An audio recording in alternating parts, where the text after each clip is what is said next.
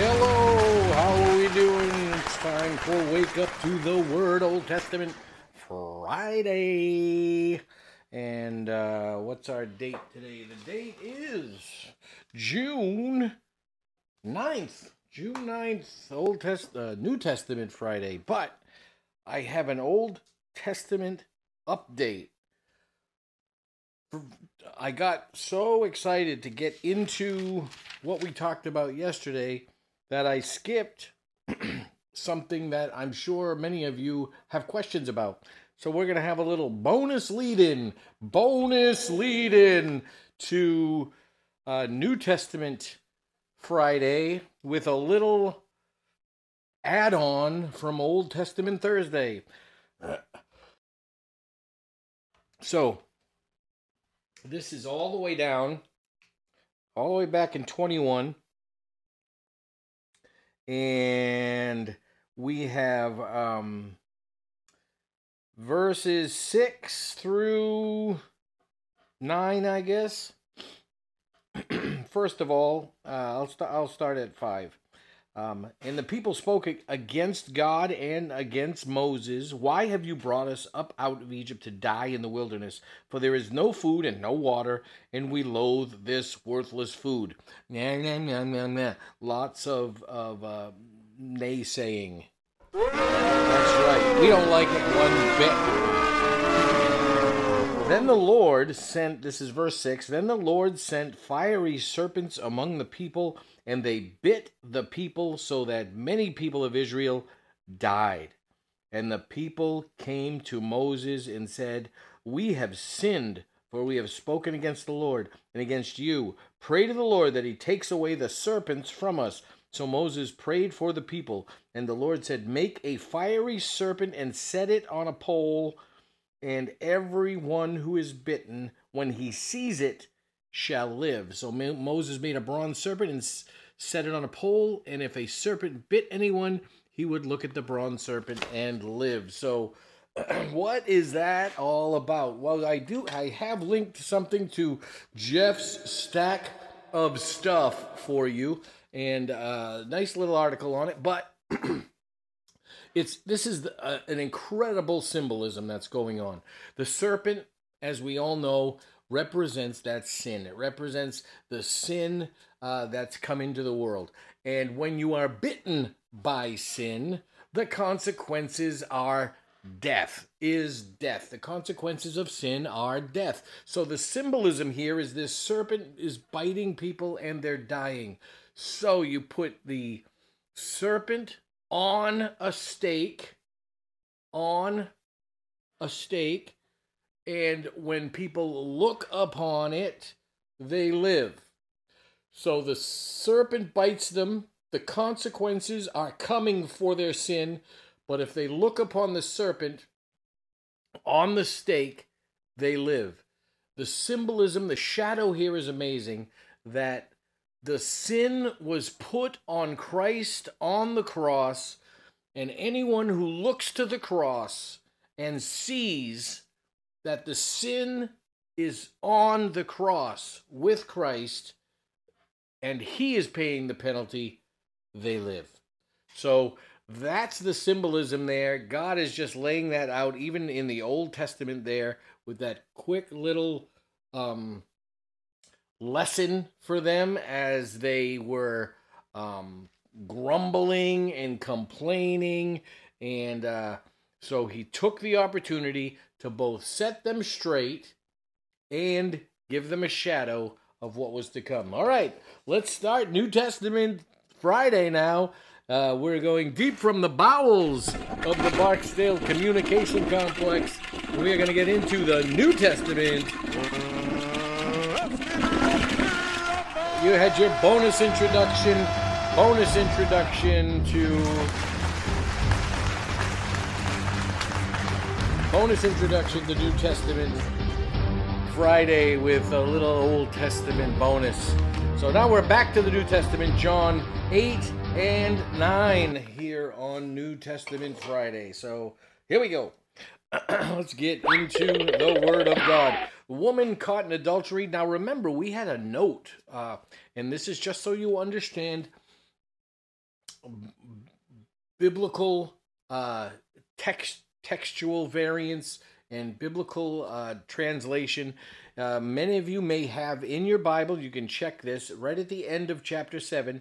It says the earliest manuscripts do not have chapter 7, verse 53 through chapter 8, 11. So this is the very end, which is all in capital on my copy uh, in the English Standard. It has the note. 53 is the last verse of chapter 7 and and this first section about the woman caught in adultery is not in the earliest manuscripts but they've put it in here because it was carried into the bible for a long period of time before they realized that the uh, older manuscripts didn't have this. And there's nothing overtly anti-biblical about it. But uh, the story of the woman caught in adultery she gets caught in adultery and it's interesting that uh, the, the, scribes and the Pharisees brought a woman who had been caught in adultery. Uh, where's the guy? Where's the guy she was caught with? You, you know, did she get caught in? You know, just the woman. So this just tells you what the culture is all about here. and as they continue to ask him, and so they asked Jesus to test him. That Moses commanded the woman to be stoned. So what do you say? And uh, he wrote with his finger on the ground. That's very interesting. What did he write? Uh, what was he writing on the ground? And and it, and it keeps going. It doesn't even explain it. And as they continued to ask him, he stood up and said to them, "Let him who is without sin among you be the first to cast a stone." And once more he bent down and wrote on the ground. Now I wonder if he wrote on the ground and they ignored it. He got up and said that, and then wrote on the ground again if he wasn't listing out, writing out their sins individually, specific sins that he knew that they were engaged in, the ones who were standing around, particularly the ones who were most verbal, the scribes and the Pharisees. He was writing their sins. I don't know for sure. I put a little note in my Bible. That's entirely possible because after he says this, once more he bent down and wrote on the ground. But when they heard it, they went away one by one, beginning with the older ones, and Jesus was left alone with the woman standing before him. And Jesus stood up and said to the woman, Where are, where are they? Has no one condemned you? And she said, uh, No one, Lord. And he said, Neither do I condemn you. Go and from now on sin no more. So interesting. If you look at this in a legal fashion, in a legal sense, and they are talking about the law, and it was scribes and Pharisees, uh, Jesus is essentially asking, acting as her defense attorney. And uh, one by one, he takes care of the witnesses. Any of the witnesses that are poking that she's she's a lawbreaker, where are they? Where are the witnesses? There's no one, no witnesses. All right, then the case is dismissed. And now, like any good lawyer, he's going to say to her, because she's still living under the law. So is Jesus. So legally, she should have been stoned. But Jesus acted as her defense attorney, just like he does for you and me when he went on the cross. He acted in our defense, gets rid of the witnesses, and then, like any good defense attorney, he says, Now get out of here and don't do it anymore. Don't don't sin anymore. Go and go and uh, and, and live a good life. So uh, then he goes on to say, "I am the light of the world." This is uh, twelve. Uh, this whole section is twelve through thirty. Um, it, it's interesting because they start to they start to uh, task him in that uh, being the light of the world. Uh, you judge according to the flesh, I judge no one, Jesus says. Yet, even this is verse 16 now. Uh, yet, even I do judge my judgment, for even if I do judge, my judgment is true. For it is not I alone who judge, but I and the Father who sent me. In your law it is written that the testimony of two people is true. I am the one who bears witness about myself, and the Father who sent me bears witness about me. They said to him, Therefore, where is your father? And Jesus answered, You know neither me nor my father. If you knew me, you would know my father also. And I wrote, Ouch! Ooh, he tagged him on that one because These are scribes and Pharisees. They are supposed to know God. They are the ones who speak for God. These are the ones that interpret the law. These are the ones that walk around telling people, you're breaking the law, you're breaking the law, you're breaking God's law. But yet they do not recognize God.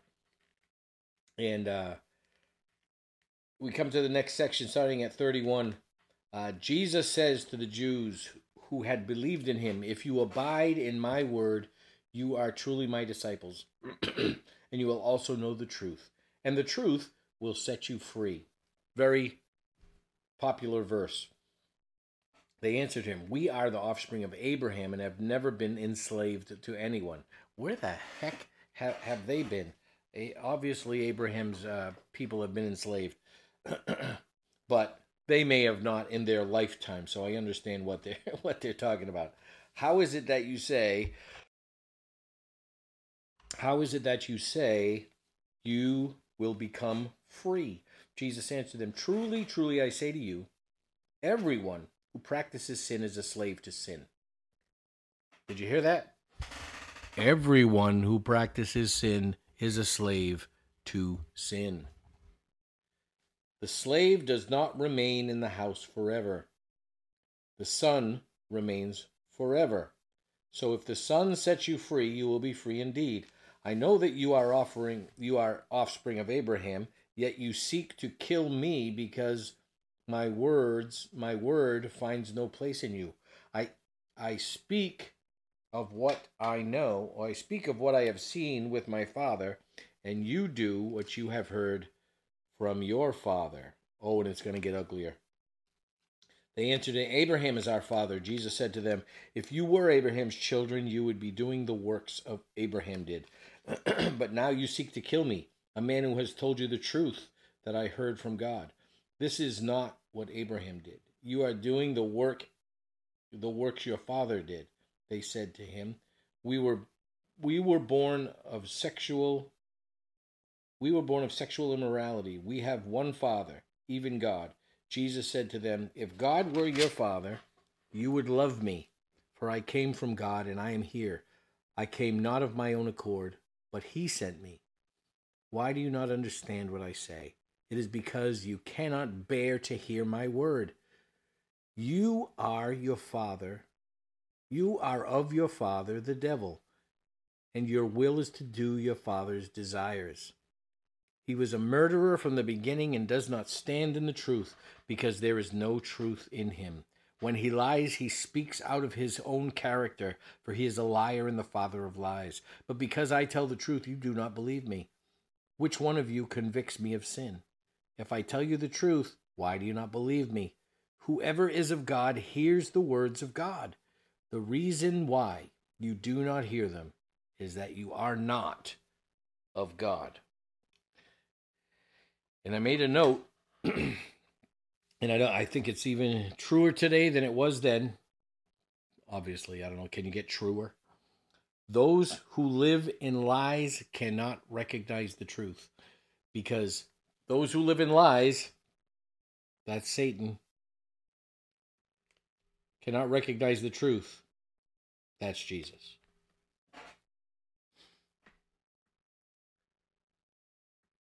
If you live in lies, if lying is what you're about, Satan is your master, Satan's your father, and you won't even recognize the truth until you turn from the sin. Then he goes on to say, Before Abraham was, I am. And there's people sometimes say that Jesus never claimed to be God. Well, this say this is where he does claim to be God. 56. Your father Abraham rejoiced that he would see my day. Excuse me, verse 56 of chapter 8. Your father Abraham rejoiced that he would see my day. He saw it and was glad. So the Jews said to him, You are not yet fifty years old, and, ha- and, and have you seen Abraham? Jesus said to them, Truly, truly, I say to you, before Abraham was, I am. So they picked up stones to throw at him, but Jesus hid himself and went out of the temple. Why did they pick up stones? Because what he said was blasphemy. He said it in Greek, it's ego eimi, which is I am, a self self existing one. Before Abraham, I am. You're not supposed to say that. That's the name you cannot say. So basically, he said, Before Abraham, Yahweh. So this is this is uh Hava. This is what he said. This is the these are the words he gave. And this is that's from Genesis 12, Genesis 15, but these this is Jesus saying I am God. They recognized it. You know they recognized it because they pick up stones to stone him. It's heresy. It was complete heresy to say that. And so there's only there's only three options. There's only three options when it comes to Jesus. And and you can say this to anybody. He was either a liar, he was a lunatic, or he was the Lord. Because you do not say any of those things unless you are one of those three. If if he believed he was God and he's not, he's a lunatic. If he was just trying to con people, he's a liar. But if he said these things about himself, and he was not a heretic, and he was not a liar, not a lunatic, he's the Lord. Because you don't say these things about yourself. You don't say you're God unless you're crazy or you're God. Chapter 9. This is a cool one. He heals the man who's dead, who's dead. Heals the man who's blind from birth. Uh, and the and the disciples asked him. This is an interesting question for for uh, some of our friends in other camps. Uh, he said, "Who sinned? Uh, these uh, this man or his parents that he is born blind?" because some people think that if you only have illness because you're you're you're a sinner or you've sinned or you've rejected God. That's why you're that's why you're sick, or you have illness, or you have a malady. And so Jesus says answers a very interesting answer here. He says, It was not the man's sin or his parents, but that the works of God might be displayed in him. So this man was born this way for this miracle. This man was born blind so that Jesus could heal him and God's power could be seen. Interesting. So essentially, he's saying this is the work of God. His blindness is the work of God. That's hard to to take. Let me tell you, that's hard to that God would let this happen, that God would put this into place. But he used this man for his glory. Uh, all the hardship that Mary went through, all the hardship that Paul went through for God's glory. Do you think now that they're in heaven, they're in glory with the Savior, that they would say, I, I wish you hadn't done it that way? I bet all of them say, I would do it again to give glory to God. That's how we have to look at life's difficulties. Turn them into pointing to God's glory and they'll ne- you'll never regret any hardship in your life. The uh, another interesting take on how he healed him. Uh, he spit on the ground. He made some mud. He put it on his eyes, and he told him to go wash it off. And uh, he went and washed it off, and then he could see. Um, this is interesting because uh, the, Jesus healed somebody else uh, uh, by just um, spitting on his eyes, but this one was he made mud.